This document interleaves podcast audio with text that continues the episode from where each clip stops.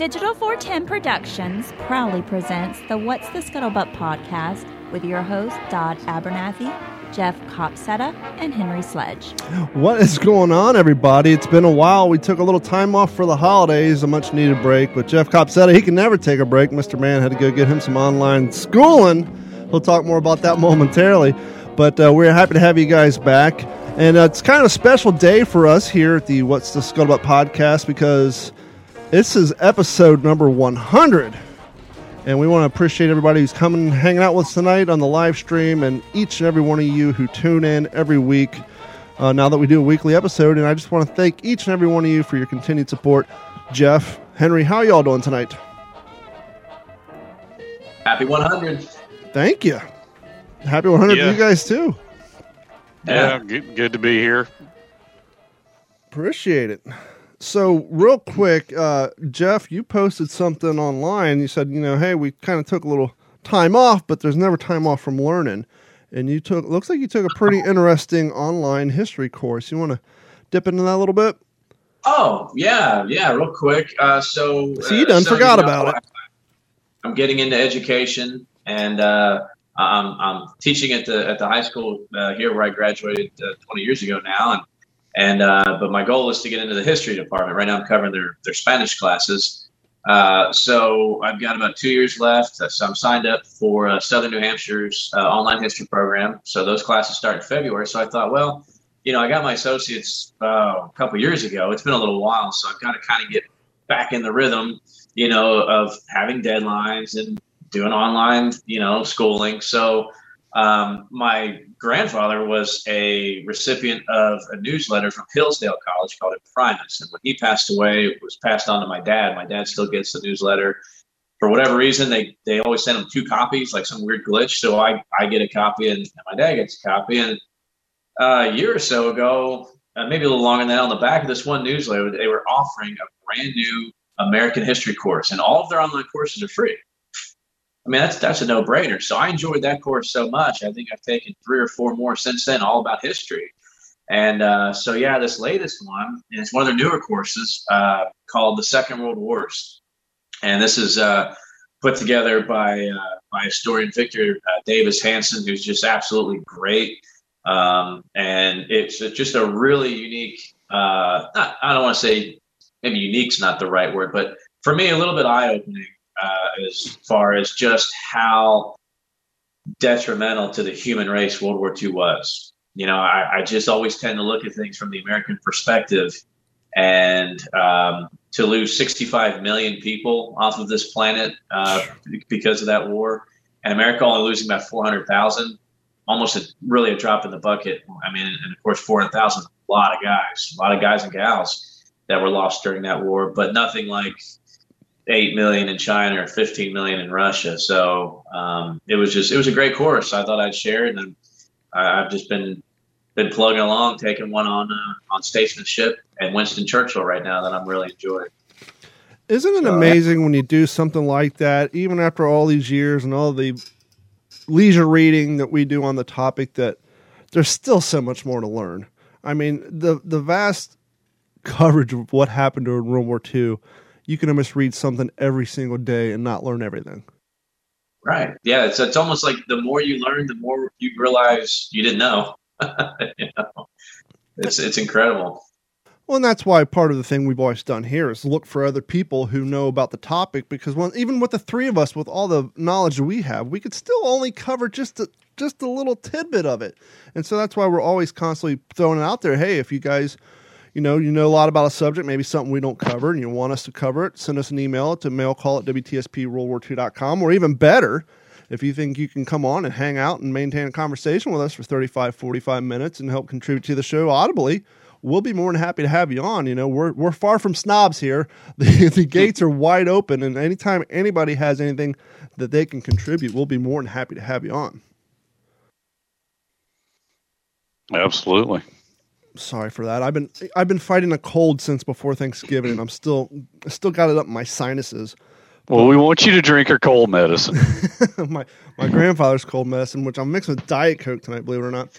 Speaking of Thanksgiving, um, how did everybody's holidays go? Um, were you able to do what you normally do? Was there any kind of restrictions on anybody due to the COVID or any medical things, or did it just was it just another normal year for everybody?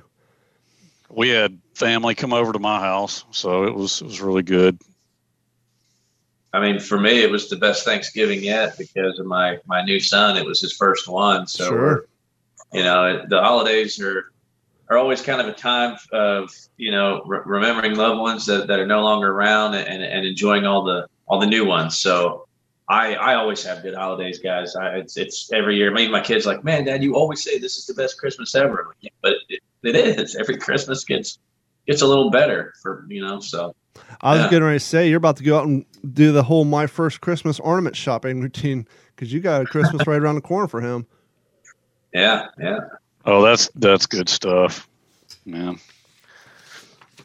Okay. We go all out for Christmas around here. My wife's got this place looking like a Southern Homes and Gardens expo. Mm. Oh yeah, oh yeah. Christmas done threw up in our house. Let me tell you, I got. I mean, I, I, I've got a, I've got a garden railroad outside out there that's all lit up with Christmas trees and everything, and you know I've got a lit up, a light up Christmas wreath on my on my 1950 DeSoto driving around town with it you know, it's still weird for me, even though I've lived in Florida now longer than I've lived anywhere else. And before living in here, I lived in California. But just because I grew up in Kentucky and Ohio, it's still weird to me to have Christmas without the cold, cold weather and the ice and the snow and the the, the tree change. I mean, I'm down here in the swamps, and other than it being What's the 80, temperature down there now, Jeff or Don? uh, this week it was like in between the 70s and the 80s, and like I've been trying to go fishing, which this is my first time winter fishing, and all summer long the water temperature is 95, and now it's like 72, which up north would be considered warm, but down here it's cold. So yeah, I mean it's just like any other day as far as our foliage goes. It's just instead of it being 98, it's I think it was 82 today. Yeah, But uh, uh, Christmas is the one time of year that I like cold weather. Yeah, I, I always loved October when I when I was growing up up north. Um, the the leaf change just always does it for me, and it's so funny because I remember growing up, going to stand out the school bus. Once I got fifty, we all put shorts on. Now I've been living down here for so long. Once it hit seventy two, I'm wearing sweatshirts and jeans, so I've totally acclimated to the area. But um, I thought it would be kind of fun just to go through a little bit of brief history of the What's the Scuttlebutt podcast, and we can kind of see how things developed and progressed. Um, here's a little fun task for th- those in listening audience, and even Jeff and Henry. Um, get out a recorder, sit in a room by yourself, and try to put together an hour long podcast. You'll find it's quite difficult. And so, one of the things I always did when we started this thing is I would just book on guests because I knew even with my uh, terrestrial radio background, I was a producer of a radio show. I talked to two hosts, so I never had that background of being like a radio DJ who sits in a studio by himself talking to the audience. And so for me, it was always weird to try to sit down and do a podcast by myself. And so one of the ways I created a crutch for myself was to always book a guest. And that kind of forced me to, to track down some really interesting people. I'm not going to play clips of all of them. I, I do have some honorable mentions here too. But here is the opening of episode one, which we all know aired in 2018, but actually recorded it in 2017.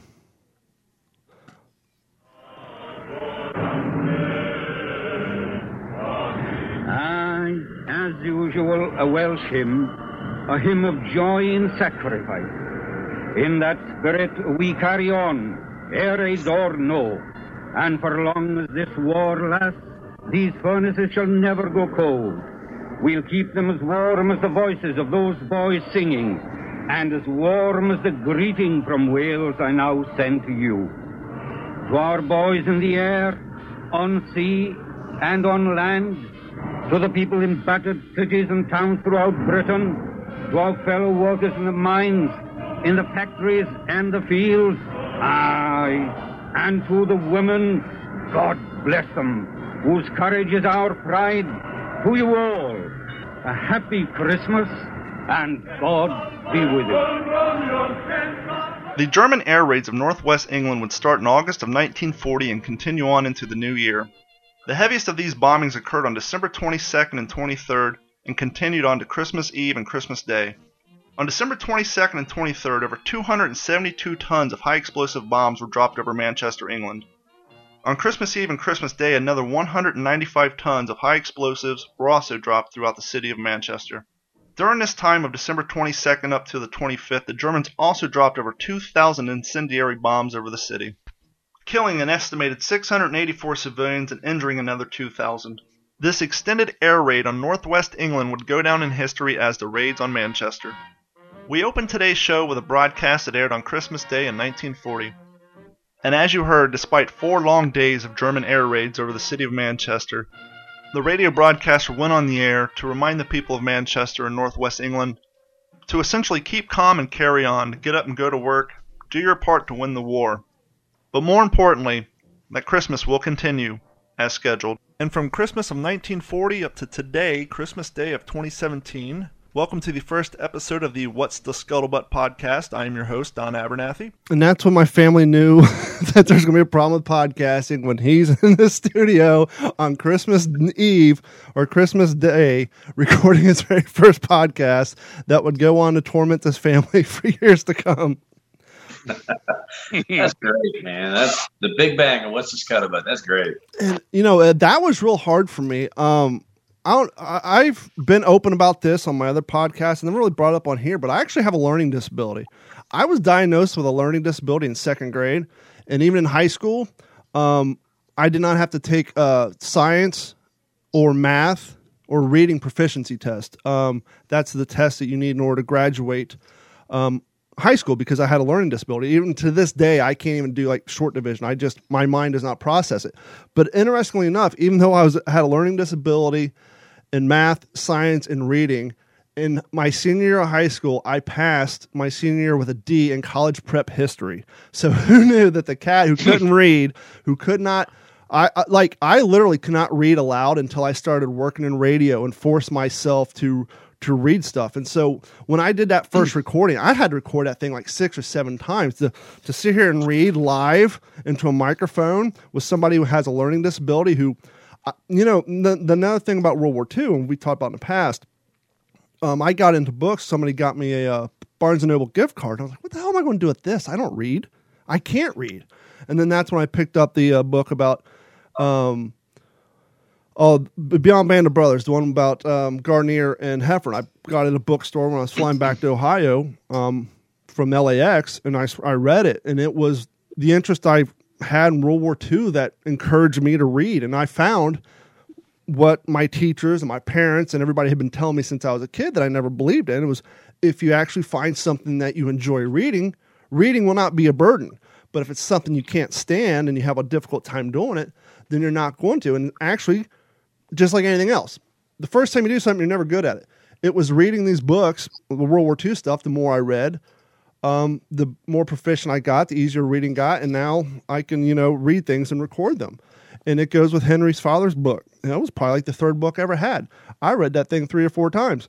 I probably had to read it the second time just because I didn't understand half of it the first time. But reading through it, I just got, you know, it, like anything else, it just got easier and easier. So to, for someone to be in the position which I grew up in to have a history podcast where I actually research, write up things, and then record them, where I'm actually reading script, you know, I've kind of come a long way in that fact. That that's that's a very powerful story. Oh, thank you. Well. So one of the things I wanted to do with this podcast is I wanted to interview vets, but as we know, it was getting you know harder and harder to find them. But being a computer guy, I actually had a customer who lived right behind my shop who was a World War II vet. He got there near the end of the war, so he didn't have a lot of combat experience to talk about. But if you guys are a long time listener to this podcast, even when I do sit down with uh, veterans who have battle experience, I would never push them into that that realm. I would just talk to them and let the conversation take it to where they're comfortable. And so to me, the fact that he didn't have any combat experience didn't mean anything because I was just interested in talking to people who were alive during the time.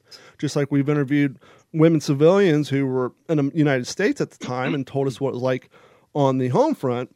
And so the first person, World War II vet I talked to, and I'm happy to say he's still alive, and I can look out my shop window and see him out there on his riding mower or selling mangoes out in the street, is one Mr. Martin Alex. And here's just a brief, real quick segment from him on episode number two with Martin Alex. I'm very honored to be joined by a World War II vet, Mr. Martin Alex. Thank you, Martin, for allowing me to come over to your house today and uh, spend a Sunday with you. So we went to Richeyville, uh, Pennsylvania, and we lived there for a while, a short time. And then the mines around Farmington started opening up. And so he got a job at Carolina, which was one of the uh, mines that ringed, uh, uh, was ring around uh, Farmington. And uh, but they they would not hire you unless you lived in their house. So we had to rent our house out to and so that we lived in a company house. and, and, so you're and we li- we we lived in that company house probably for oh two or three years, and then finally there was a uh, sort of a war with the uh, a rebellion with the miners against the company's policy and they used they had their own police force. The company did. Kind of like the Pinkertons, but not yeah, the Pinkertons. They were yeah, they rode on horseback and stuff. I remember that as a kid, and uh, and of course a lot of people attacked. You know, they attacked each other and had a lot of problems, and finally they settled it up, and we were able to move into our own house. You know, and that's one of the interesting things when you're talking to somebody who's born in 1925 up until modern days, not only did they see World War II, but as in the case of Martin Alex and his family, that little segment of his interview, I usually start off where were you born, where were you raised up, and we were talking about the Great Depression. And as you heard him say, his family actually had a house, but in order for his father to get a job working in the coal mines, they had to lease out their house so that they can move to the company town because in order to work at the coal mines, much like the old song say, 16 tons and what do you get? Another day older and deeper in debt. St. Peter, don't call me because I can't go. I owe my soul to the company store. To work in the coal mines, you got paid with company chit, which was their coins, which was only good at the company store, and to pay rent at the company house. And so here you are. Here I am sitting down with this World War II veteran, and we do a history on living in coal mine towns and how his dad was basically working for essentially free because the money he was earning at the coal mines had no value outside the company town and the only money they actually made was the money leasing out his house. and so it's always interesting where these conversations go, even if it's not World War II per se, but just life in the 30s and 40s is always interesting to me. It really brings home just how different it was. Yeah, and I think I may have mentioned it before. I was at my uh, grandmother's house or at my mom's house, and she had some of the company coins that my grandfather, because he was born in Eastern Kentucky, and he was a coal miner. And then he got tired of the coal mine scene, and then he moved to Richwood, Kentucky, worked at my grandma, my great grandfather's dairy farm, and that's how he and my grandmother met before he went off to war. and hopefully, maybe playing some of these clips will invite some of you new guys, the new listeners, to go back because all these episodes are still available over at WTSPWorldWar2.com, or if you subscribe on iTunes, it'll just download the entire catalog. But all 100 episodes are still available up on our, our website. If you guys don't mind, I'm going to skip the clip number three. This was an interesting one that was brought to me. This is another interview. But this is a guy who lives here in Southwest Florida. His name's Fritz Lindenbrau. And he was six years old in Germany during the war. And uh, I pulled an interesting clip. He kind of talked about growing up in school, how the uh, Nazi propaganda was presented to them. And then there's a, a clip to me, which is very telling. After all these years, I you know this is 2018. This happened in 1944. When telling this story, he still has a tear come to his eye and he starts to break up a little bit. This is one of the interviews that kind of I just wish I would have known a little bit better because this is early in the, uh, the the history of the show. I recorded this at a beautiful house, marble floors, cathedral ceilings not known of the acoustic nightmare it would become. And I would, I literally had to process this interview like eight times to try to remove as much echo. And I've actually had a huge fan of the show tell me this is one of the interviews that he couldn't make it through because of the sound quality. It's not that horrible, but I get it. If you're listening through earpods, it can be a little taxing. But this is a very interesting and, and um, heartfelt clip from Mr. Fritz Lindenbaugh back in 2018 when we had, has, to, has gotten to school, we have to stand up. The, the teacher was the one who says Heil Hitler. Mm-hmm. And the, the, the pupils, we have to say the same thing. And we even sing, the- sing the song, you know, the national anthem, you know. Sure. Deutschland, Deutschland, über alles, and über alles in the world, you know. This is uh, this brainwash stuff there, you know, yeah. High priority target. Absolutely, inclusive the Autobahns. As a matter of fact, there, I remember a lot of times when there was a, a signal where the train had to stop because there was a train station a couple of miles further down. And when the train stopped, all the passengers had to go out of the train and had to go under the train. Under the train. In case they were strafed by air. Yeah. In case they're, you know, we knew always, as a matter of fact, when we got bombed, because we had, the luck, we were lucky enough, that was the last house of the town where we lived at the time. And we could look all the way down to the city of Mannheim, and we could see where the Americans had gotten across the Lachs, where the bridge was, uh, blew up, where the Americans walk across the Lachs, you know. Yeah, so they came across, and there was a dam right there on the Neckar River, and this is where they put positioned themselves. Okay. There was a fight in front of our house. Really? There was the which we saw on this on, and there were the Americans. They've been a, approximately maybe two kilometers, something like this. They fought and fought and fought until all the Germans got killed. With this days, hours, weeks, It was uh, approximately three weeks, three weeks. something like this. There were maybe 150 Germans or something like this. It was ridiculous. And I never forget this. My uncle and me, as a as a boy, we been out in the in the attic mm-hmm. and could look. There was the Germans and there were the Americans, and shooting constantly shooting. There is there is also a lot of Americans who lost their life as well. Yeah. I still remember with the jeep where they hauled them to the cemetery, you know, mm-hmm. where they're laying dead on the back of the jeep and stuff like this, you know, a couple of. And I still remember very well also where the Germans, there may be 10, 15 left. And there was, and it was right there where the railroad track was, you know, what I mentioned earlier, the mm-hmm. railroad track. And there lived a family. There was a, a, a, a gate where you could cross the railroad track. There was a gate with a house, and there lived a family in there. And there, and we, I got to be careful, not getting sentimental. This, That's all right. it, it's such a, a unbelievable memory where guys called for help and no one came out of the house and helped. Oh, It's too dangerous. yeah. I should have preempted with that one by saying you'll hear a clip where it, the subject changes. I, I kind of squeezed three different subjects. Obviously, these are sometimes two hour long interviews. I, I'm trying to boil down to a two minute. And by the way, if you guys are new to the show, all these interviews, if you go to WTSPWorldWar2.com and click on those who are there, there's eight interviews with people who were alive during the time, some combat vets, some in the case of Mr. Linenbrau, a five year old boy literally watching all this go down, and you can hear after all these years how it, you know that trauma affected him these days. And uh, and in that interview, he talks about how his brother, who was eight years old, no, eleven years older than him, was forced to fight on the b- behalf of the Weimar Republic and all that. And so, um, if you can get over the I don't know. The, the audio, I don't feel was that bad there. I, I've No, gone. it was not that bad. I've gone back and cleaned it up and republished it, but um, that that one is a definitely a good one to listen to because one of the things I did at the end of that that interview is I asked him, you know, and this I've it's actually a reoccurring question I have for these guys who are in their 90s and lived through the Depression and lived through a World War and lived through the era of the Korean War and Vietnam Wars.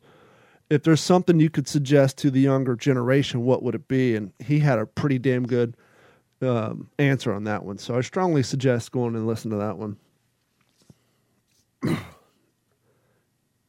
Still with me, Jeff? Okay, we're going to move on to episode 12. Joshua Murray from J. Murray Helmet Restoration. Um, you know, we talked a while back about my love for M1 helmets, and I was like, well, I, I'll reach out to Jay Murray and see if he's interested in coming on. And here's a, I get this question brought up a lot: is how do you apply corking? And well, Joshua covered that on that episode.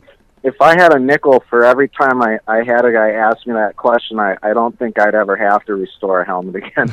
um, I, I, I've when it comes to te- you know because so the M1 helmet um, for your for your listeners you know they, they it's textured Mm-hmm. and so they they textured them because it would knock down the reflective quality. So if your if your helmet is wet and you're in the moonlight and it has this cork texture on it, it has a tendency to kind of dull it down just a little bit so it's not so shiny. That's the whole idea behind it. And it's crazy And that they so- thought about that during the production of the M1 helmet, but it took them 2 Mhm. years to realize having Marines wearing white T-shirts in the Pacific not a good idea. corking a helmet when I when I first when I first got going on helmets, I tried everything, everything, um, even even down to buying um, in mixing like drywall mud. You know, if you look at an office wall or sometimes in your home, you know, there's that the little texture on the wall, Mm-hmm. and I thought, well, that kind of looks like cork. So I mean, I've tried it all, and I I remember I have a specific memory when I first started doing helmets. I I went to a hobby store and bought um, a great big giant cork chunk of like cork, like a giant cork stopper. And I I went home and I fired up a um, a belt sander, and I put the belt sander down like I nestled it between my legs. I kneeled down on the floor and put the belt sander in between my legs, pointing at the corner. And I laid out a big piece of paper and I took that cork stopper and and started running it across the belt sanding belt so that it would make it um, like cork dust. And I just was never satisfied with it. And I, I, I'm like, well, you're not going to ever spray cork through a modern, Buffalo a modern gun. There's no spray way. gun system. It's, it's, it's just not going to happen. So I thought, all right. So I went in the house and I raided my wife's spice cupboard and I grabbed a basil jar, which is funny because after all these years, I think that was um, about 15 years ago. I still have the same shaker. I've never swapped it out. I'm kind of a creature of habit.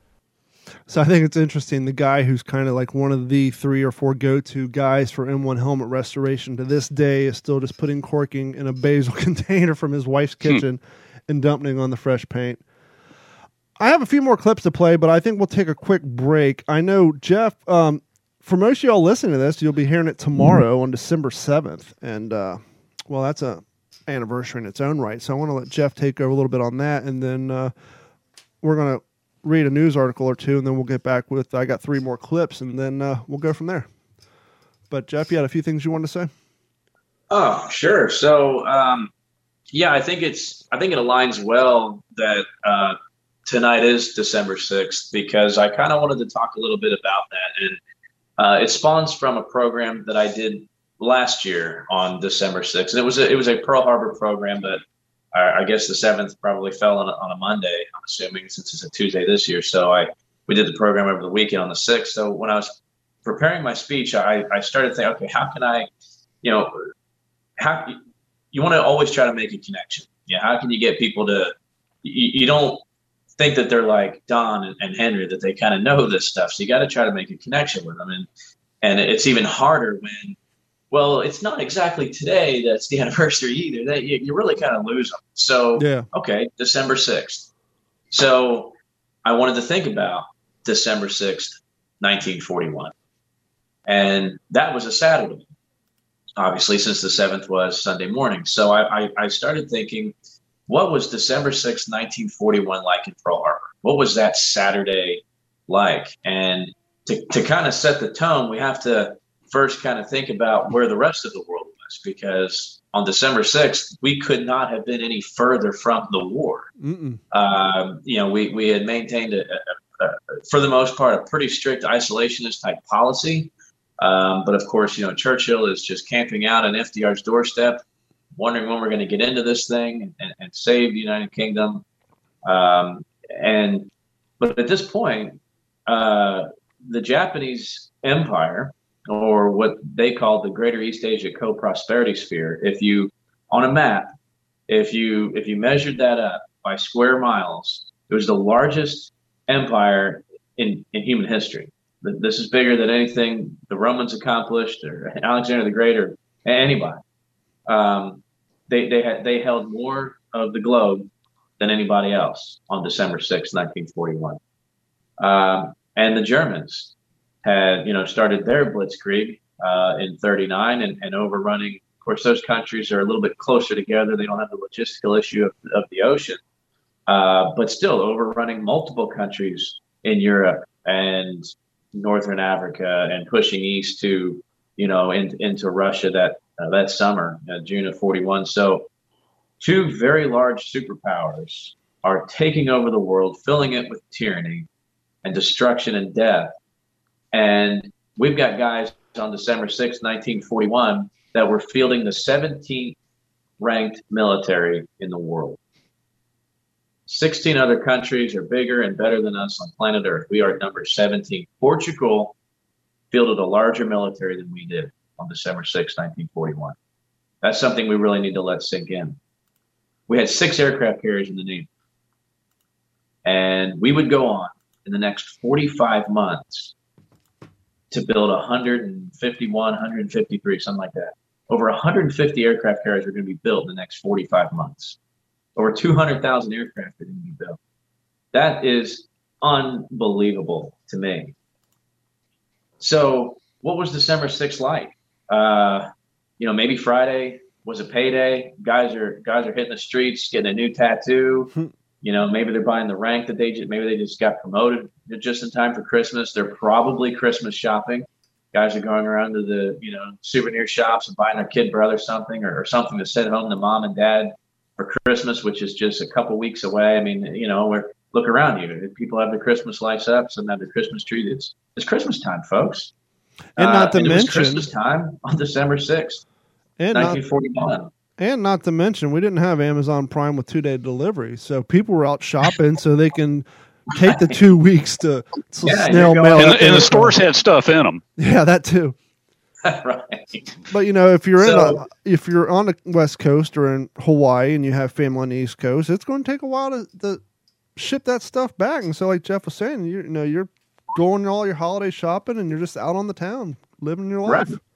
Right. Maybe maybe catching up on mail. Maybe fi- finally, you know, sending mom that, that letter back that she sent you before Thanksgiving. Maybe it's time I write her back. You know. hmm Um, you know, with, with all that said, it was just another just another normal day, and that day just kind of gets lost in the sauce because of what happened the following day. And you know what I like to think about December seventh, now eighty years ago, we celebrate the birth of the nation on the Fourth of July, seventeen seventy six. But in my opinion, it was the American identity that was forged from the destruction that came out of December 7th, 1941.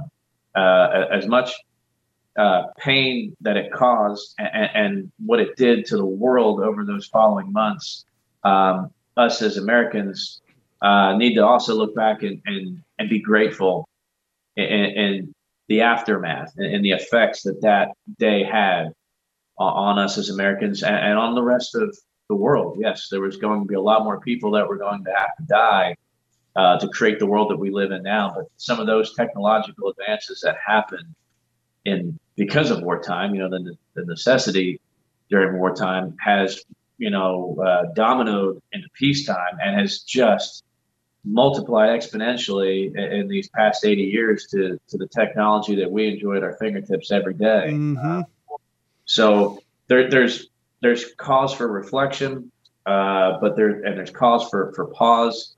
Um, and as long as we never forget and uh, you know always remember Pearl Harbor, uh, I think that means maybe our kids will never remember or never forget, uh, never forget Pearl Harbor, and and so on and so on. Because I think that's what I think that's what our boys would want. And the three of us are of age that we can kind of get a glimpse of what that must have been like the following day because the three of us were all here for 9 11. And Yeah. we remember what it was like seeing American flags on all the cars driving down the street the following week. And um, probably the last time I would think that, regardless of what your political ideologies were, um, that's probably the last time we all kind of got along, despite all the nonsense Yeah, in the news. and That's all that probably true. and um, obviously it a little different, but as far as tragedies and lives lost, you know, we we can kind of understand what they're going through, and uh, so it's it's I don't want to say easy, but it's familiar to to kind of put ourselves. Oh, that's what it could have been like for you know them in you know forty one and forty two, right after Pearl Harbor, and we heard that on the news after you know 9-11 that they made that connection just due to the the sneak attack aspect and the lives lost, but. So, Imagine, and you know, earlier, Jeff, you were talking about your your newest son. We're Yeah. all dads here. mhm. Imagine on December seventh when the aftermath of the attack, and you're the parent of an 18, 19 year old son, or possibly two or three of them. Imagine what's going through your mind, because you know they're they're going to get called up. They're going to go. And I just I didn't pull the clip earlier because it's not something we did. But when I first started this podcast, I still worked in radio, and my Stan and Haney show they gave me a clip and and permission to use. And um, I strongly suggest those you listening, after you listen to this episode, go to the website or download on the app. Look for episode four. In episode four, it's a clip. For, it's an entire interview from Stan Haney show, but they interview a, a girl who was on Pearl Harbor. She was in Hawaii, on, like she was eight years old on that day. And so, if you want the first person account of what D Day was like, go to their website or go on the app and look for episode four. And um, you can hear a very interesting interview with a um, eyewitness um, of uh, what happened on uh, Pearl Harbor. But uh, yeah, it's it's just so I don't know. It's just crazy how you know we were talking about this before the show. It's the younger generation thinks, "Oh, that's so long ago," but it's not. We still have people alive, and sadly, we're losing more and more every day. And maybe that'd be a good segue into this next sad topic. What What can you guys tell me about uh, Edward Shames? I, I know that Leighton, uh, Leighton Hughes, who we had last time, had talked to him a few times. Uh, you know, obviously through all the Band of Brothers stuff. Um, and actually, I think our former guest Brian Dimitrovich posted something. I think Mhm. he had done some stuff with it. I, He I did not. I never interacted with him or met him. Yeah, uh, Brian posted a picture. Apparently, he was at a Easy Company uh, get together and was drinking some Grey Goose with uh, Earl McClung. And uh, Shames came over and participated and ended up signing his bottle. But the reason, you know, the name may not sound familiar with it, because as far as I know, the only reference in Band of Brothers is from this. You know what Dike's problem is, don't you? He's just another one of those arrogant rich jerks from Yale. Oh, God, not another one of those. Division's not gonna let me replace him just because I got a bad feeling about him. Even if they would, who'd I put in his place? Shames? Do not ever talk when I'm talking. You got that? Shames seen too many war movies, thinks he has to yell all the time. Both you little crapheads did not listen to a word I said during that briefing, did you? Or Peacock? God bless him, no one tries harder, but he's not cut out to take men And so that's combat. probably, for those of you who watched the series many a times, that's probably the only real scene you're familiar with the name. Yes. And after, you know, Don, after Leighton and I started really getting to be friends, he he talked about Shames in some of our first conversations, and, and it sounds like he was a pretty contentious guy sometimes, and, and a lot of the other E Company guys thought so. And then I'm like, well, I, I know the name, I got to process this. And then so here recently, when I rewatched Band of Brothers, then, then I see that, and I'm like, oh, yeah, now I remember that guy. And to be honest with you, I didn't know he was still alive because I, you know, from that one clip, you didn't think too much to do a whole lot of research on him. And so now I wonder, well, how did he feel? How did his family feel about that being his only portrayal? That, okay, he's too much of a hothead to be put in charge of a, a you know, a, pl- uh, uh, become a leader. But anyhow, the reason I bring that up, Dateline, uh, December 6th, 2021. Army Colonel Edward Shames, the la- last remaining officer of World War II's Band of Brothers, which Brian Demetrius pointed out was not the case uh, because he is on the spot with his stuff. I'm just pulling up on our page so I can find what he said. He said, "Incorrect, CNN. Brad Freeman of Easy Company is still Yes. alive and well." But back to the story. CNN Colonel Edward Shames, the last surviving officer, not so much as we just pointed out, of the World War II Parachute Infantry Regiment of the U.S. Army, known as Easy Company, died Friday at the age of 99. God bless him. Quote, Shames passed away peacefully at his home, said the obituary posted in the Hollomon Brown Funeral Home and Cemetery. During World War II, Shames was a member of the renowned Easy Company 506 Parachute Infantry Regiment, the 101st Airborne Division, known globally as the Band of Brothers. According to the obituary, the story of Easy Company was later immor- immortalized in the HBO miniseries, as we just said three times before, Band of Brothers. Uh, Shames was involved in some of the most important battles of the war. He made his first combat jump into Normandy on D Day as part of Operation Overlord. According to the obituary, Shames gained a reputation as stubborn and very outspoken soldier who demanded highest standards for himself and for his other soldiers. And so I did a little quick searching around the old YouTube and I found an interview with him. I'm not going to play the whole thing. Here's a quick two minute snippets. Um, basically talking about where he came from and then what he did at Berchtesgaden. Oh, sorry. I had the volume turned down from where I so gracefully faded us out of the previous clip.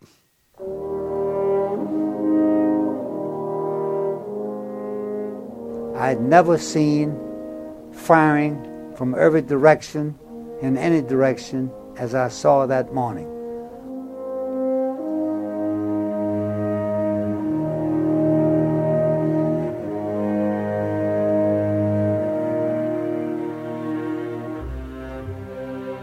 I was born in Norfolk, Virginia, June the 13th, 1922.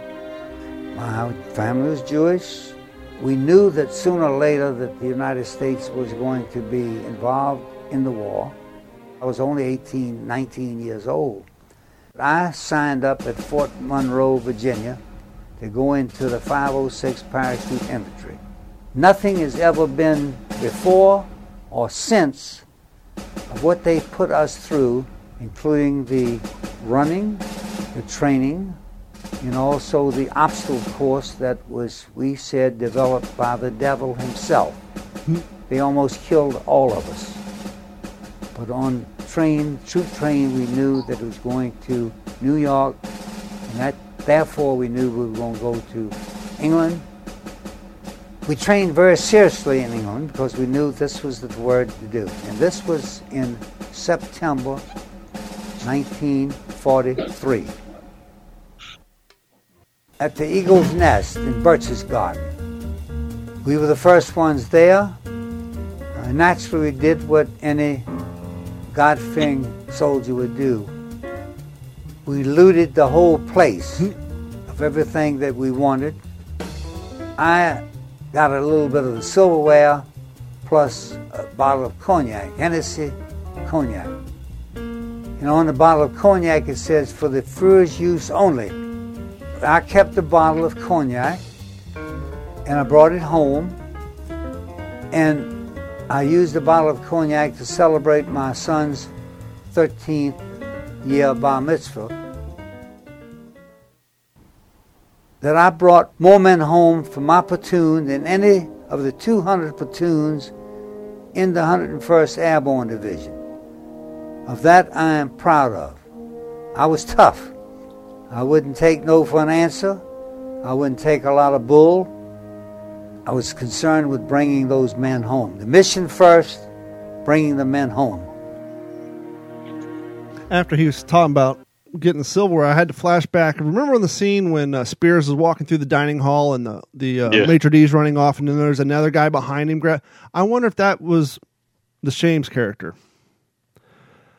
Is that you talking about when Lieutenant Welsh? I thought Kitty would like this. Is it, you talking about that? Or? No, that's when um when they first get the Berchtesgaden, you see um actually yes, you're right. Um I think Winters, and then another guy came up and they smacked his hand. I wonder if that was Shames. But uh back to the CNN article, here's something interesting. In Germany, he was the first member of the 101st Airborne to enter Dachau concentration camp just days after its liberation.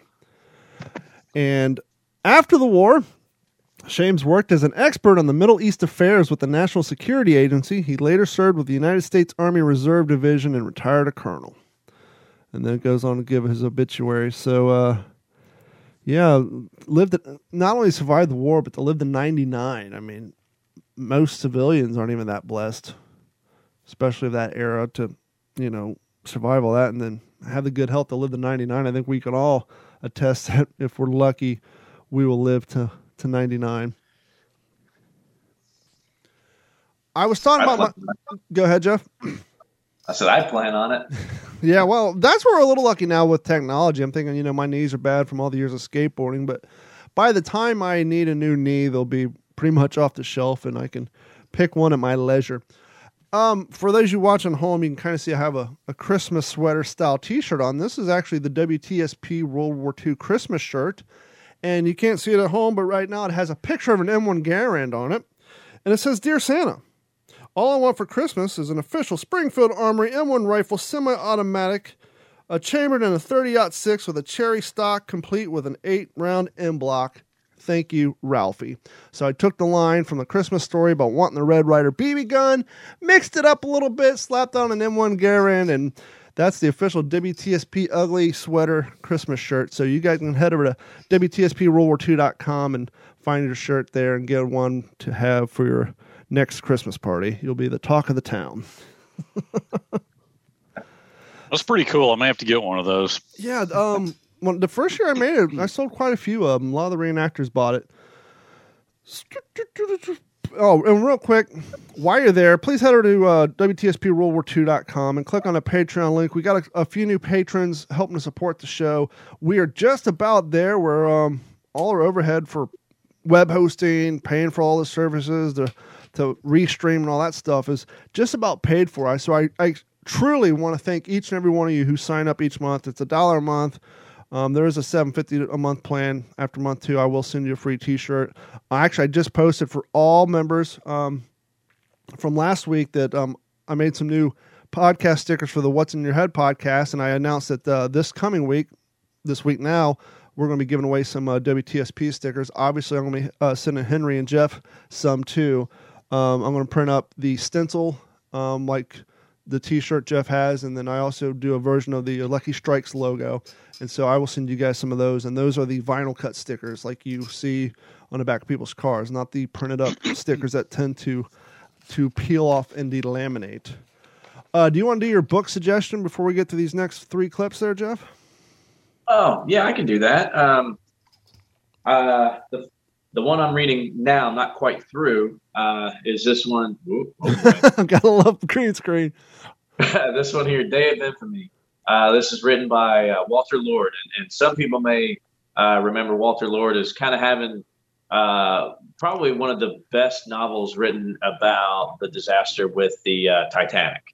Um, that that was a, a, a night to remember. It came out in the mid '50s, so and this one's about the same time. This one I want to say is maybe early uh, early 50s when it was originally published, mid 50s somewhere in there. But um, so uh, along those same lines that, that, he wrote the other one, just kind of real. Um, that, that, you don't get caught up in too many technical details. It's just personal story after personal story. This ship, this ship, and then this ship, and he keeps it all in, in chronological order, which is really great. So you just kind of get an overall sense of what that morning was like. You know, there, there's no backstory. And, and, for any of you that have read, like At Dawn We Slept, you know, it, it, took about 25 years for them to write the book. It takes you about 20 years to read it.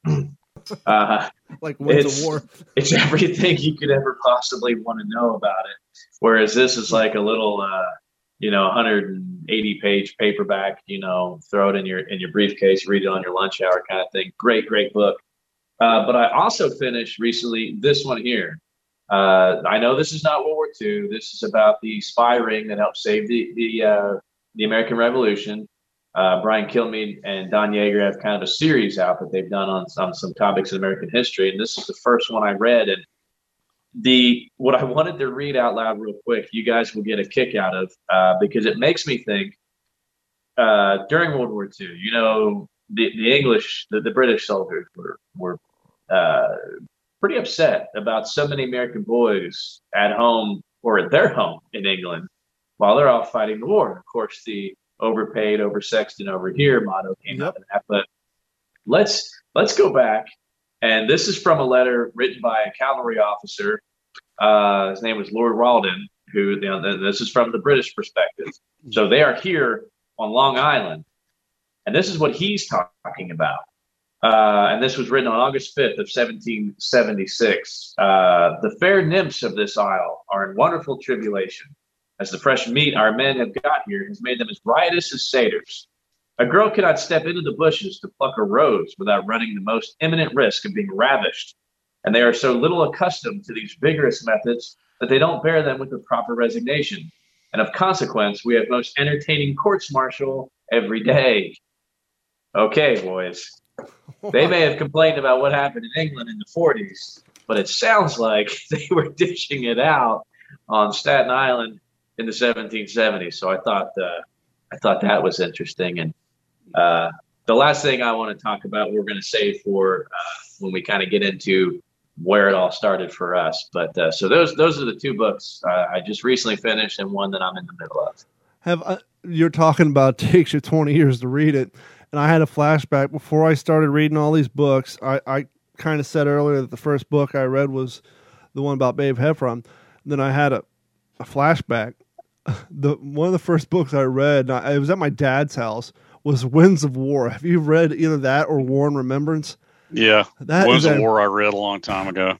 That's 898 pages of like size eight font. I mean, it's it's got font the size of the Bible, and it's eight- I, I literally googled it. It's 896 pages. That book was like that thick. Yeah. And my dad had like the small travel version, and I don't know. It was I think it was in his bathroom or somewhere. And I started reading. I just took it with me, but I actually read both of those, and uh, they're they're fiction, but they're it's interesting. Uh, before the show, and before we get back to the clips, uh, Henry and I, I don't know how we got on the subject, but we were talking about army men. I'm talking about how oh that's what it was. We're gonna we're planning on doing a future uh, episode talking to our kids and and younger cats about what World War II and their impressions of it and how it impacted their lives. And and Henry's talking about you know when he was a kid he started playing with the little green army men and I I made the joke about how well they started manufacturing those things in like 1947 and here in 2021 you get onto the Dollar General it's just the same exact mold. You still got the mortar guy, you got the guy doing the army crawl with Zim one, you got the radio guy. But I had a flashback. It had to been I was born in 78. Um I had to been f- 5 or 6. So this had been early 80s. And obviously I didn't know anything about my grandfather and his history, and I didn't know the fact that when I'm 43, I would have his first aid box that came from underneath the dashboard of a Willys. But I just had a flashback. I can remember to this day unwrapping the GI Joe Jeep, the the the Willys, and him looking at it, and, uh, and it had to be kind of surreal to him that when he was 18, 19, he's you know he worked grave registration. I'm sure he around some Jeeps here and there. Something that he related to carnage and probably the worst time of his life to a few short years later his grandkids stoked to be opening a little plastic version of it underneath the christmas tree in his basement. That had to be a little surreal to him. I mean this was early gi joe. This was before the, you know they had the abrams tanks and the b2 bomber. This was a straight up army jeep. And i remember getting that and i can remember the, the box the, the logo and the whole nine yards and it just it had to be kind of weird. I can only imagine. Probably same thing for your father too, Henry. I mean, I'm sure you went down the GI Joe trail early Yeah. on. Oh yeah, for sure. You know, in fact, I don't know that it was a Willys, but down at the local dime store, I got a plastic Jeep and had a like a you know plastic machine gun on the back Mhm. of it. I remember putting it by the bed at night, sleeping by it, so it'd be there for me when I could play with it in the morning. And there was a you know, I mean, I'm talking, we're talking, I was like six or seven years old at the time, but back in the 70s, my older brother, there was a show that used to come on. I think it was was it it was about a, a, a like some army guys in the desert, probably in the med theater. Uh, they always went around in a couple of jeeps. I think it was the Rat Patrol. Rat Patrol. What, Yeah. Rat was that it? Rat Patrol. Yeah. Yeah, and one of the guys had an Aussie hat. And I, just my brother would always watch that show. That was like literally one of the first. Guy's like, "Oh, I like that Jeep," you know. So he took me down to the dime store and I got the Jeep, you know. And I mean that that was good stuff. The Rat Patrol is a show that's inspired loosely and modeled on David Stirling's British Special Forces services, which use modified jeeps armed with machine guns as their transport through the treacherous desert terrain. Who was in that? Tom Grease, uh, Christopher George, Gary Raymond, a bunch of people we don't recognize. Hey, before we move on, I got Sure. a book suggestion. Of Absolutely. You want me to do that? yeah, now? please. I, I didn't want to inundate the entire show with clips from you know the, the the past, but I thought it'd be kind of fun for the new listeners to hear kind of how things grew. This is called Soldiers of Barbarossa. Is that showing backwards for you guys? No, you're good. Okay. Uh, I heard about it on Paul Woodadge's World War II TV, but David David Stahel, who wrote it, um, was talking about this book as well as several others that he's written. But it is this book is a collection of uh, it's outtakes of letters and diaries from German soldiers on the Eastern Front, um, all the way through. You know, from from the beginning of Barbarossa. Um, not until 1945, but but well on into 1943. But it's it's pretty interesting stuff. Very good book, and I I love the Eastern Front. That was like one of the first parts of World War II that really kind of grabbed me when I was younger. Yeah, that's one of the things I need to do. I'm I keep every time we talk about books, I keep thinking the same thing. I need to broaden my horizons, as we are saying at the beginning of this podcast. With all the research and reading we do, there's so much that we don't know. And every time we talk about it, I look at this book that I got for Christmas a few years back. It's called A Fatal Dive, and it's about German U-boats. And so it's like, well, there's I got content right in front of me. I can definitely expand my horizon. So I think maybe I got another book on read. I'm, just, I know I'm slow. I'm just now getting ready to finish up September Hope because I only read probably about 30 minutes a night because all other stuff. But that being said, thank you guys for reaching out to us, and I, I dearly apologize. I'll try to track it down because we had kind of a week and a half, almost two weeks off. Um, sir, your email, I can't find it. I was just browsing through it. But you know, we do these book reviews and make suggestions, and you know, I mentioned on the one episode that I found this one on eBay, and I was going to read it, and somebody actually tagged me either on a picture on Instagram or Facebook. I looked at our Facebook messages and didn't see it. But one of our listeners said, "Hey, I heard you talking about this book," so he went out and picked it up, and he's going to give it a read and let us know what he thinks. And so we definitely encourage everybody, you know, much like we said in the earlier show, if you read a book we suggest, let us know your take on it. Or if there's a book you think we should read, please email us at mailcall at WTSPWorldWar2.com and, and let us know what we should read. And uh, with that being said, if you guys don't mind, we're going to hop on down to the next clip. Robert Glenn, USMC. This was a very interesting interview. This one came to me uh, through one of my uh, living history buddies, and um, I don't pull. I don't have this particular clip in this show, but in his interview, he was laying on a gurney after getting hit with a grenade on Okinawa during the flag raising, and so uh, that's when the war ended from him. But um, he was a barman, and I and I always remember one of the things he told me when he got there, fresh off the boat, was walking around, and Old Salt looked at him and said, "Hey, get rid of the tripod off your bar." The Japs look for that because let's be honest, a bar from a distance, you know, it looks more like a rifle than it does a machine gun. It doesn't look like a 30 cal or an M1919 or a Modus. It he said that, you know, from a far distance, the only thing that really makes a bar look like a machine gun is the tripods to get rid of it. He said he took the tripod off. They never had the tripods. Only time they put the tripods on was when they came back for rela- refit and were forced to go do target practice. They would supply them with tripods. They would do their target practice, take the damn things off, throw them back on the ground, and head back out to the front. And uh, so this is an interview with Mr. Robert Glenn, who sadly, about six months after this interview, passed away. The lieutenant says, I want you to lead this thing. You're going to be the point man out there. And I said, I've never done anything like that. You've been in combat, and we got to have somebody that knows what they're doing out there. So they put me out in front and we went a little ways and I say the Lord was with me because I heard things nobody else heard. And I turned around and told him, you know, held my finger over my mouth, you know, in a silent position. And I moved on and I went around a huge tree that had been uprooted in a, one of them monsoons they had and as I stepped around it, a Jap jumped right up in front of me. In fact, he was so close to me, I couldn't raise my rifle. I just squeezed the trigger where I was at. Well, the sergeant had come up behind me when he, and another one was running off and he shot him.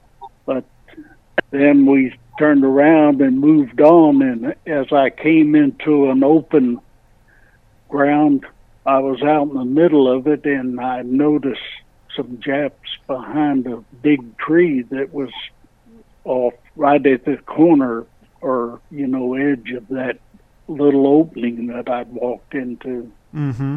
So I just stopped and I turned around and I motioned for the sergeant to come up. He came up and I said, Now look over my shoulder, but don't, you know, act any way or anything. Just look. And he says, Yeah, I see him. I said, All right, then let the others know that we're going to shoot. So he went back and let them know, and then he came back to me. And I said, You take the ones on the left of the tree, and I'll shoot at the ones on the right. Well, it was two on the left and two on the right. I didn't see but one, and I shot him. Well, the second one started running off, and I shot him, but he was carrying a suitcase. And when I got to him, I opened up the suitcase, and the suitcase was full of Japanese money. One of the uh, other things we've done a lot on this show, and I've been threatening to do it, and I just started doing it tonight, and hopefully I have the page up by the end of the week, and that is to make a page. You guys can find all the interview with authors, and uh, one of the authors we had on here was Clay Bonnyman Evans, who I had the uh, privilege to uh, attend the Tarawa reenactment in Fort Morgan, Alabama, a few short months later. And uh, Clay wrote the book Bones My Grandfather about his grandfather, Alex Bonnyman Jr., who uh, was posthumously awarded the Medal of Honor on Tarawa and whose bones were not recovered from the island until 2012 or 2015. So we're going to skip ahead. And here is a brief little segment from that interview. in November of 1943 when he and uh, the rest of the Marines of the Second Division sailed for. Um, they really sailed for the Solomon Islands, um, where they did some amphibious uh, assault training, and then went off to Tarawa. They didn't even know they were where they were going until they were underway. So it was it was quite a big secret. Like I say, I mean, the way I think of him is he was just a man of action.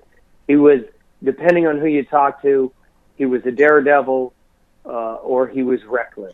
He was impetuous or he was courageous. But the fact of the matter is, he was a guy who liked to test himself. He was what we would call an adrenaline junkie today.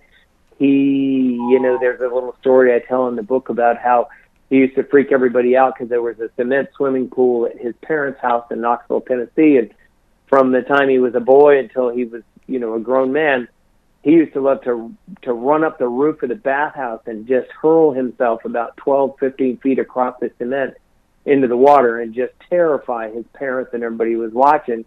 He was a guy who did not back down from a fight. He liked to have a drink, and when he got going, he he enjoyed that kind of thing. Um, so he he also uh, it's worth probably pointing out he he didn't turn out to have the skills uh, to make the grade, but all the way back in 1932, looking for adventure, he joined the U.S. Army Air Corps because he had hoped to become a pilot.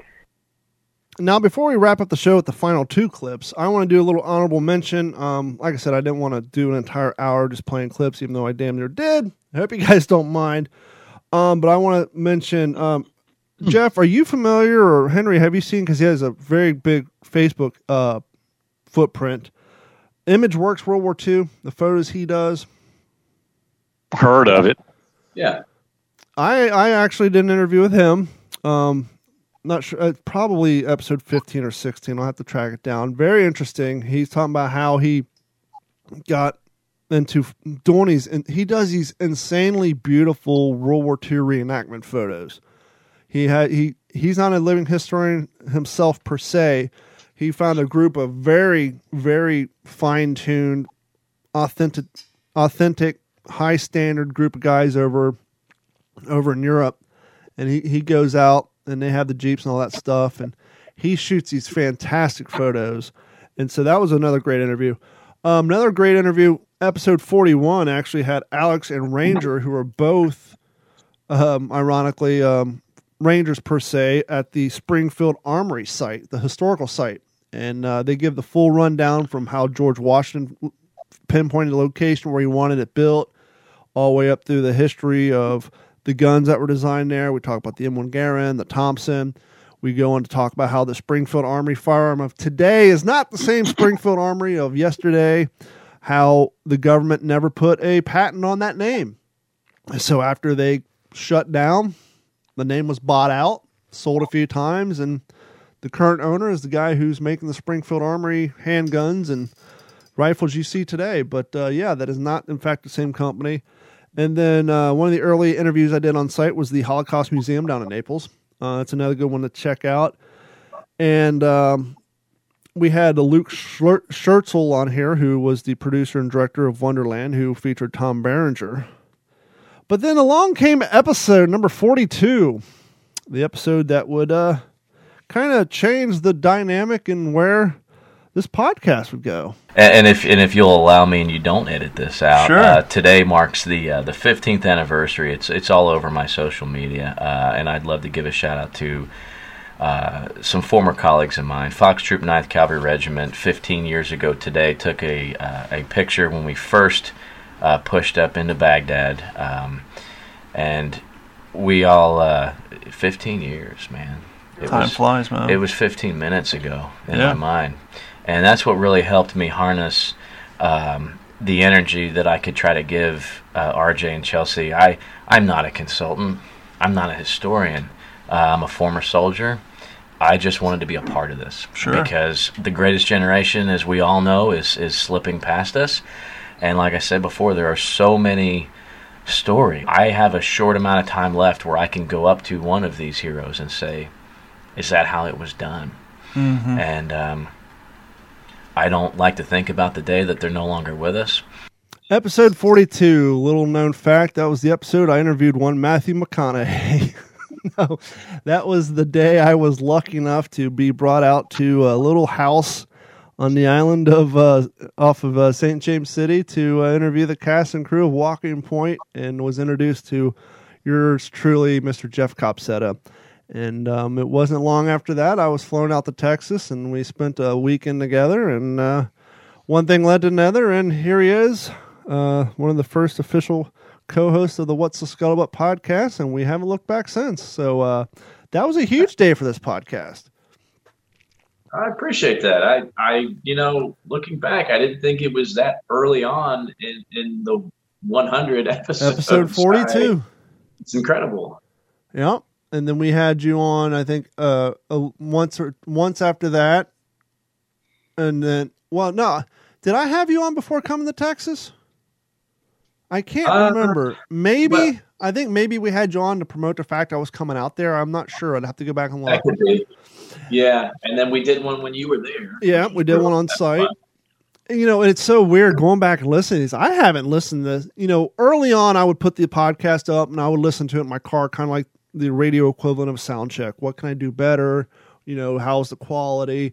And back in the day, I didn't have the microphones I have now. I had some low twenty-five dollar microphones that picked up every background noise, every burp, and every fart.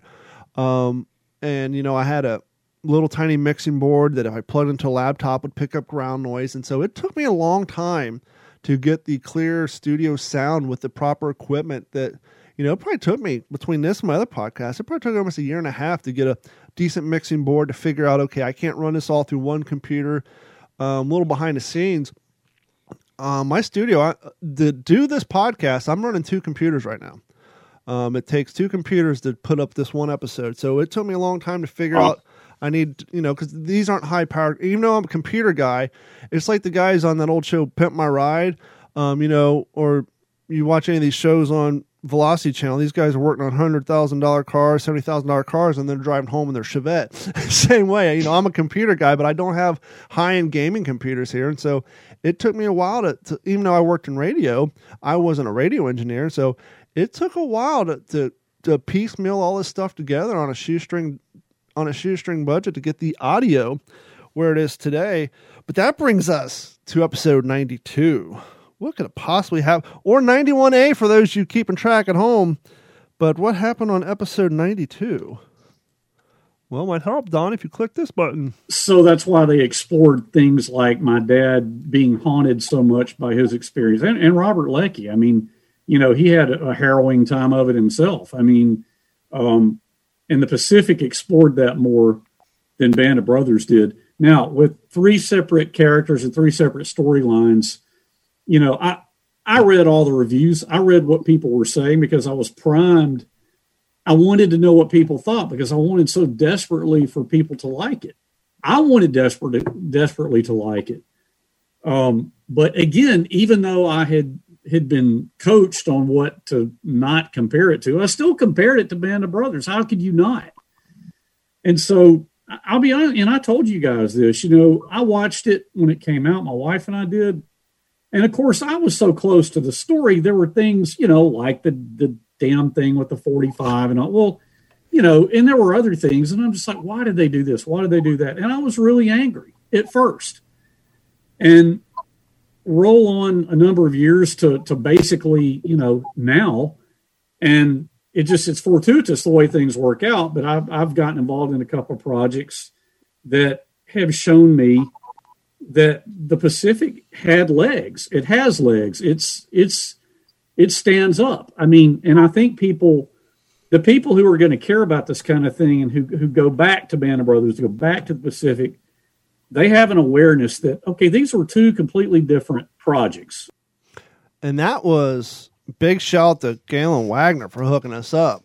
That Yeah. was episode one. And, and sadly, well, not sadly, Galen Wagner has announced that after this year, he's not, he's going to step away from organizing the event in Alabama. Hopefully, somebody takes up that. Oh, really? Yeah, it's just it's a lot of work. He's done like five of them. I've known people, you know, Jeff can tell you all day long the amount of work that it takes to put something like that together, and then to do it at a place that isn't part of a job. It's literally a passion project. You know, he doesn't work for the grounds that, to host it. I mean, it's just he had an idea. There's not enough mil- Marine Corps representation in this hobby. He found a location. He actually got sponsored by the Alabama Marine Corps League. He and of himself is a retired Marine, and it was a passion project. He did it for five years, and he's he's going to allow someone else to, to carry it on. I think he kind of proved his point that hey, this is something that can be done. Here's how you do it. There's an interest in it, and he got out of it what you know. I'm talking out of my ass. I haven't talked to him about it, but this is just from my experience of people who's done it. It's a lot of work, and I think he accomplished his goal, and he's just moving on with other things. But I, huge shout out to him because if it wasn't for him, you wouldn't be here. And Yeah. as, as we said at the top of the show, episode one was filmed in this room on a $25 microphone on a $30 mixing board on Christmas Day Eve. I think I recorded that at midnight. Wow. If you would have told me in 2017 at midnight that I would be hosting episode 100 with a cat from Texas and a fella from freaking Louisiana, no, sorry, Alabama, I would not have believed you. Um, maybe I would have thought, well, maybe I'd have a fellow Florida reenactor here, but I would have never thought, you know, we would be spread over three states and record an episode 100. So, um, and slowly building an audience, you know, it just, it still blows my mind. Um, when I, I was at that train event and it was funny. It wasn't even about the pod. it- he got there through the podcast, but we were talking about TikTok, and the guy's like, "Yeah, I was the guy who mentioned you on TikTok when you're fishing. Don't flip your kayak over because your phone will end up in the bottom the lake. But I found you through the WTSP, and so it's just, it's weird how, you know, sometimes you feel like this just the three of us doing this for the three of us, and then when you come across somebody, perfect example, Jeff. When I came out to visit you in Texas, first thing that's really happened to me through this podcast, you had a gentleman who was part of your group. He said, not, not only did he say, Hey, I listen to your podcast, but I went to the same school as your daughter. Turns out this cat grew up in my town in Grove City, Ohio. Uh, went to Franklin Heights. Actually, freshman year was the same high school I went to. Then he moved to the competing high school. And at some point, he moved to Texas and fell in with Jeff. And listening to my podcast, I was like, holy shit, small world. To actually go to Texas to meet somebody who went to elementary school with my daughter and freshman year at the same high school as me. And I'm I'm sorry I, forget his name. The uh, the the the gentleman you introduced me to when I first he was like the first volunteer there that day. I think he has red hair. I forget his damn name. It, it, Uh, I'm trying to think myself because I remember the conversation. I'm trying to remember. You know, there's so many. There's so many guys that participated in that. Uh, uh, it, it'll come to me. Hopefully, he's listening. Yeah. Hey, and uh, uh, you know, it's that, yeah, that's been that's been a little while. I, I still talk to some of those guys. You know, of course, I'm no longer doing that for for for a living. Um, but uh, I, I talked to one of them uh, just yesterday, and you know, when I started this new living history unit uh, here in Burnet, uh, you know, I pulled a lot of those guys from from over there to to, to double dip and and to help me out here, just because they just you know they love doing it. And, and where else can you go bust brass and and shoot Thompsons and BARs and everything like that for the public? And and, and unfortunately, those opportunities are, are kind of dwindling, you know, because of uh, where we're at in the world today and and uh, the sensitivity towards towards firearms and everything. Mhm. So it's really limited the ability. So I, I'm, you know, we're lucky here in Texas uh, to be able to do that kind of stuff. Um, you know, at, at this museum here at the airport and for different public programs and at air shows and things like that. Um, you know, because uh, you can't you can't take guns out of war. It, it's always going to be there, and and you know people like people like guns. People people come out to, to see them shoot, to, to smell the gunpowder in the air because uh, you know that that's that's what Henry's dad did, and uh, they did it because they had to, and we do it because of them. You know, I always had a saying: we do what we do because they did what they did, and uh, and we're just going to keep continue to do it. talking about small world, I was at that event at the um, Van Cassinger Express in Parrish, Florida, and one of the guys from World War II Armor was driving his Jeep, and your name came up, and he asked me about Aaron, your boy Aaron. Oh, that was Taylor Briggs from World War II Armor. Yeah, but he was. Yeah. we are having a conversation about Aaron, and so it's like, here, here's here's another Florida reenactor talking about a cat in Texas that I know that I met through Jeff, and so it just it really zooms in on how small that commu- the community really is. Absolutely. And Yeah. uh, but um, you guys have anything you need to plug or get out get out there and uh, spread the word about?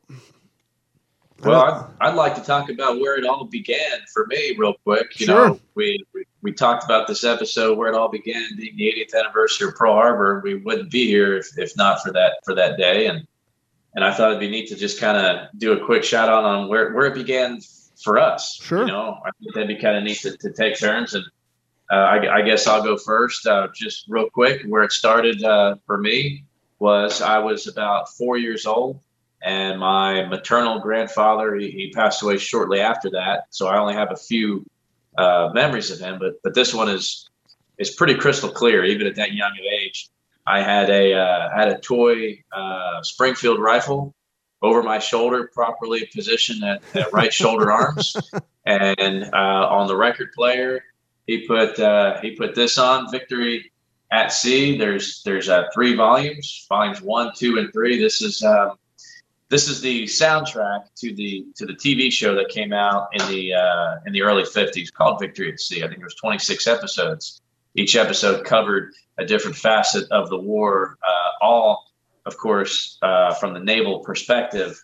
And each episode had its own um, soundtrack, basically had its had its own uh, uh, song. So uh, episode or volume one, which is what I have here. I have all three volumes. Volume one is to me one of the best. Um, songs like uh, "The Pacific Rolls Over" and "Guadalcanal March," uh, "Hard Work" and "Horseplay," "Theme of the Fast Carriers," and "Beneath the Southern Cross." If if anybody wants to hear what World War II would be if it was composed into classical music, "Victory at Sea" is it. And I listen to it all the time when I'm you know building my my scale models or at the background of my office uh, reading a, reading a book. I, I have that on the turntable, Victory at Sea, and uh, you know it brings back those memories being a four year old boy, you know, with a toy rifle, and and it was then that I knew that World War II would always be a big part of my life, and I'm lucky to to have had the opportunities that I have uh, and and I always knew that I was going to serve.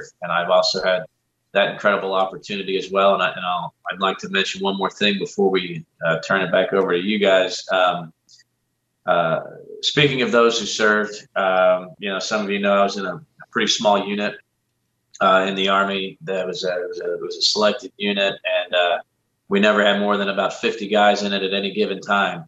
And I, uh, I just got news today that that uh, we lost one more who, who, who served in my unit. Um, that uh, you know he was he was a great soldier and just just a good all around guy. And um, you know it's it's it's tough to to be attending another funeral this week for for a veteran who um, didn't come anywhere close to living to be 99 years old.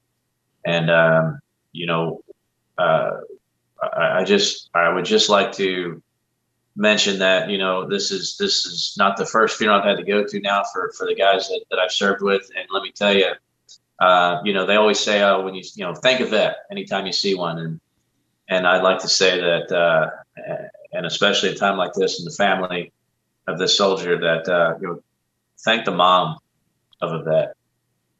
Uh, moms are are certainly the, the most unsung hero in our military today. Um, you know, when, when guys are bleeding out on the battlefield, they're, they're, they're hollering for their mom. And, um, you know, they're the ones that, uh, that, that really truly stand behind every, every soldier, sailor, airman, and marine and coastie that, that we send, that we send to combat. So, um, it's, it's kind of a tough thing. It happens. Uh, it happens to all of us who've served. You know, we can't all live to be hundred. Uh, but if, if you guys could just keep keep that family, you know, in, in your thoughts, and uh, and we're going to drive on.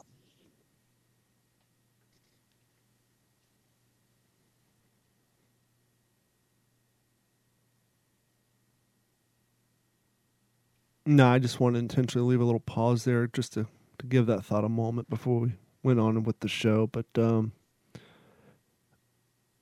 definitely prayers for that. Um, I'm, I'm deeply sorry for your loss, Jeff, and uh, we'll uh, everybody put out prayers. How about you, Henry? Um, where did it all get started with you? we were jokingly tossing down the gauntlet before we went on the air with with you in this subject. So tell us about your uncle. Uh, well, you know, it, it was my brother and me going down to the dime store in Montevallo and, and the little green army helmets that they had. Uh, I'd get one of those and a little, you know, the Tommy gun with a little clap, you know, mm-hmm. a little clapper in it. And then we'd run around in the back in the woods behind the house, you know, playing Army, playing World War II. Uh, and then in the afternoon, we'd watch Hogan's Heroes.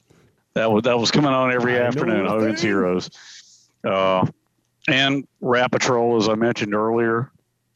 Uh, and and you know, getting the the bag of soldiers, you know, the guy with the rifle and the mortarman, and you know, all that and uh, setting those up. And, you know, another guy that was a friend of my brother's, he had a little model of a German Tiger tank. So, you know, just seeing those things and forming a, a visceral connection with it.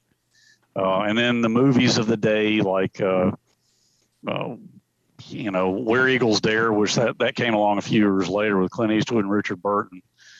Um, Patton was another one uh, Battle of the Bulge, you know, just any World War II movie that came out, really getting into that. But I just kind of always had an appreciation for it. And then the, there was a time, I think it was a Time Life picture history book that had been put out by Time Life. It was huge.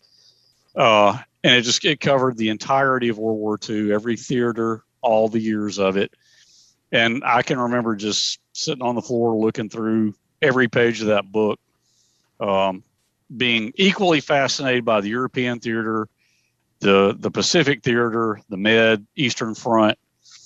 Um, and then when my family and I would go down to Mobile to visit my grandmother, my brother would always say, "Hey, let's let's go in there and get Uncle Edward's medals out of the out of the bureau in the hall there." And so we we'd go in. He he would have been about twelve. I would have been about five. And my uncle Edward had been 741st Tank Battalion in the Battle of the Bulge. Um, and we would get out his medals. He had three Purple Hearts, a Bronze Star, and a Silver Star. Wow. Um, uh, and then in the back room, his tanker's jacket was hanging up. And I can remember John taking that. I go, man, this is Uncle Edwards. He wore it in the Battle of the Bulge. You know, and even at five, six years old, man, I just thought that was so cool. Mm-hmm. And just to verify, it did. They the tanker jackets did have a zipper, correct? Yeah, it did. And this one, like, it just had the like the ribbed collar. Yeah, like Jeff. Uh, so Jeff, when you came on before the show, Jeff was talking about how the jacket he's wearing right now looks like a modern day tanker jacket. And I said, with the color, you can't really see the collar, but it has the same ribbed collar. But he said, well, the only difference is this one has a zipper. And I was like, no, the tanker jackets actually were the few. The tanker and the airborne jumpsuit were like the two few that actually had a zipper. The rest of them Mm-hmm. were buttons up. Yeah, this this one did have a zipper. It had like a wool lining. Um, and I had that jacket for many years. Uh, and they, there was also the Nazi building banner. I've told you guys about that. That he got he ripped off the town hall because uh, Second Armored went through Pilsen and the end of the war. But you know, it was just that stuff, man. I mean, just feeling connected to it. Um, looking through the any picture book I could find. Um, just having an appreciation for the history. I can remember my family and I were in a restaurant. I was probably about 10 or 11 years old and I was really into the airplanes. And um, my dad had struck up a conversation with a guy at the checkout line. And apparently this guy had been a Navy Hellcat pilot. Wow. And, and I remember my dad say, Hey, this is my son Henry. And he's, Hey, he flew F6F Hellcats. And the guy, and you know, these guys, we, I mean, these guys were like our age, you know, they were not old men at that time. And I remember the guy was like, "Yeah, I wanted to fly bombers, but they didn't trust me with a big plane, so they made me fly a little one." You know, and, and I just wish I could reach back and, and just go, "Okay, what carrier were you on? What you know?" But um, I don't know, man. I I feel sorry for these youngsters coming along who will never know a World War II veteran. Yeah.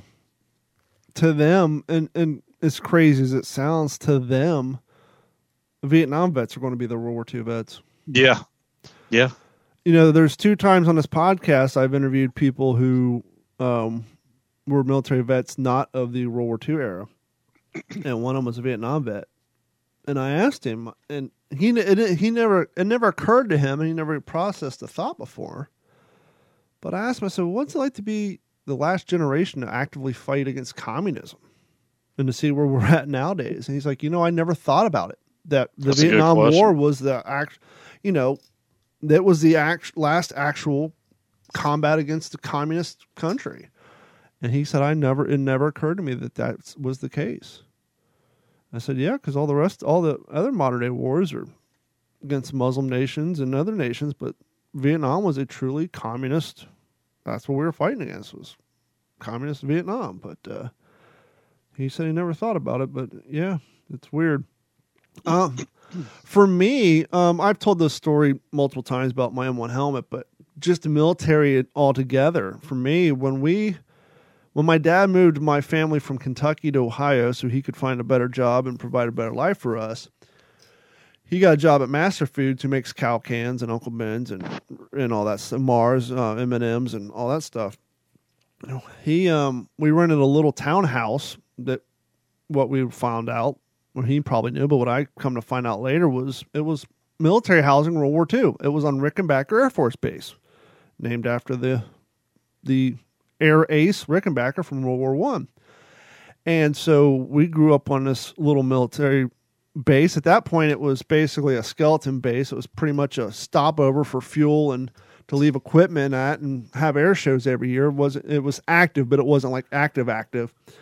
And I went to Hamilton South Elementary School, which was right there off the base. I'd get up and walk to school. I remember uh, the first time I heard the sound barrier broke was in fifth grade, sitting in class, and boom, all the windows rattled because some pilot decided, "Hey, I'm going to break the sound barrier right over the base." And every year we would have uh, air shows, and my brother was he. God, my brother's. Let's see. When I was in elementary school, he was in eighth grade, and so um, the time I got to fifth grade, yeah, he got in the Civil Air Patrol, and so he had a pass to get on the Air Force Base. So by the time I was in fifth grade, we are going to the PX on the Air Force Base. We are going on the Air Force Base, getting our haircuts, and oh look, there's Playboys on the table, shit like that.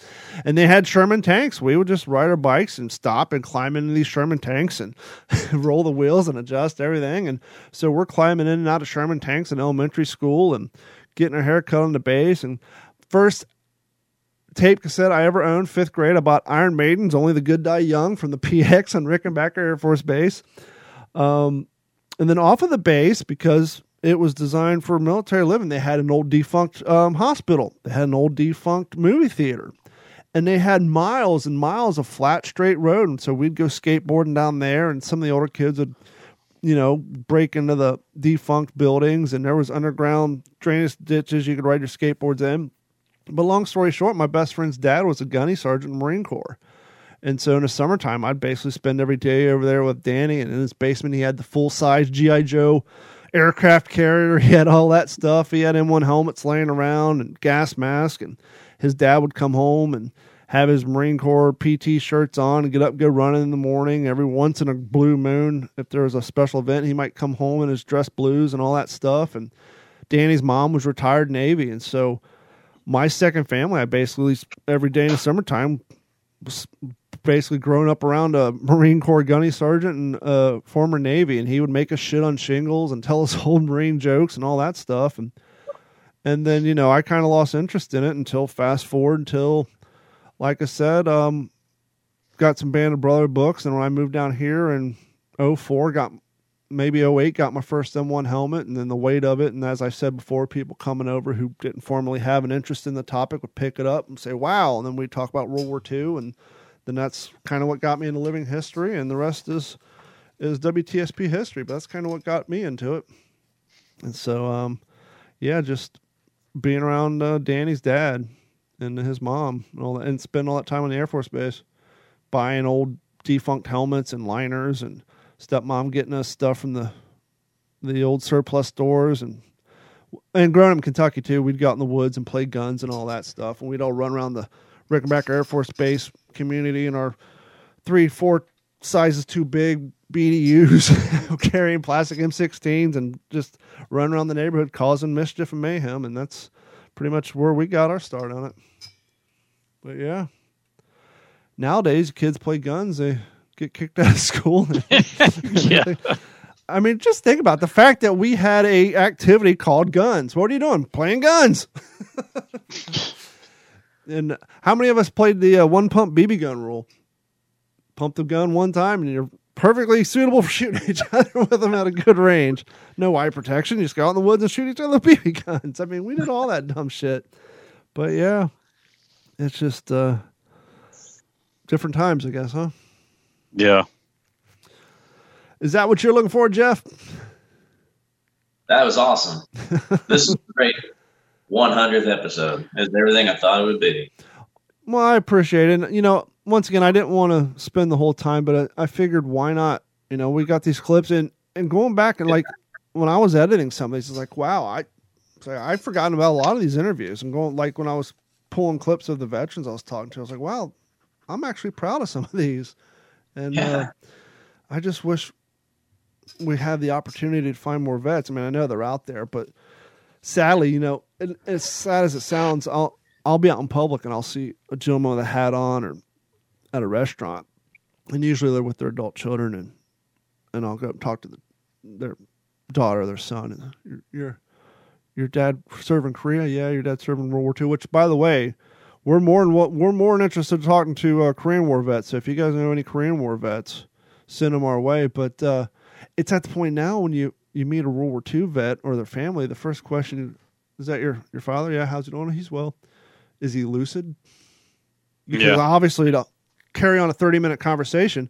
I mean, I see cats on TikToks all the time. Well, they do like a 30 second thing, but um, they're like, nah, he he can't carry on a conversation for more than five minutes, and it's sad. But yeah, it's at that point now. It's like you want to interview somebody, but you gotta you gotta ask the hard questions first, and that's why I always say, you know, if you know somebody who's able to do it, even if it's from a telephone, we've done them.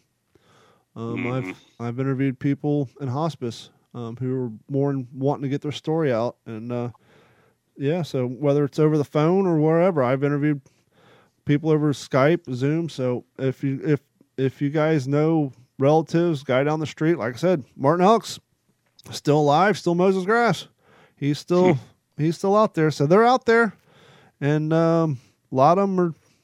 You wouldn't even know they're 95, 96. A lot of them are just rolling around like they're in their late 70s, early 80s. So please, if you know them, um, just reach out to us and we'll we'll do the groundwork and get it set up because we definitely would love to expand our catalog. And as I've always said too, one of the goals I have is um, get a handful of these to just send the I all these interviews I have, I have the unedited rough cuts that I would love to just to, if they're interested, send them to the National Archives. Here you go. Here's some interviews. If you can find some interesting artifacts, go ahead and pull them out. But here's the uncut, long form interviews, and just you know let somebody do something with them. Because you know why should we just be the only ones sitting on on their interviews? But I think Yeah, so- what's that?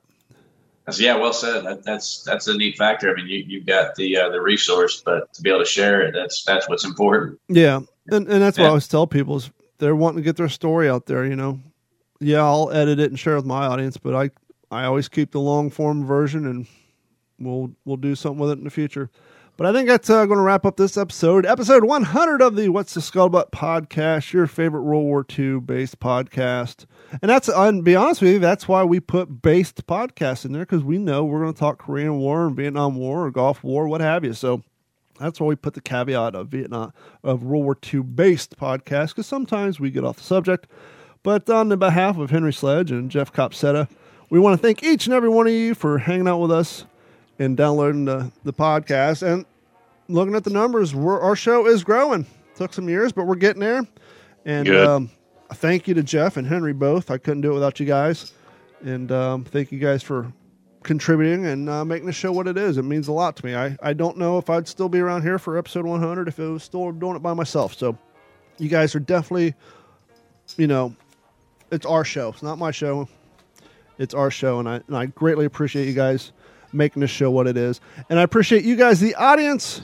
And um, I think uh, we're going to be back next week, and I think we have a couple of guests on the books for the next few episodes, right?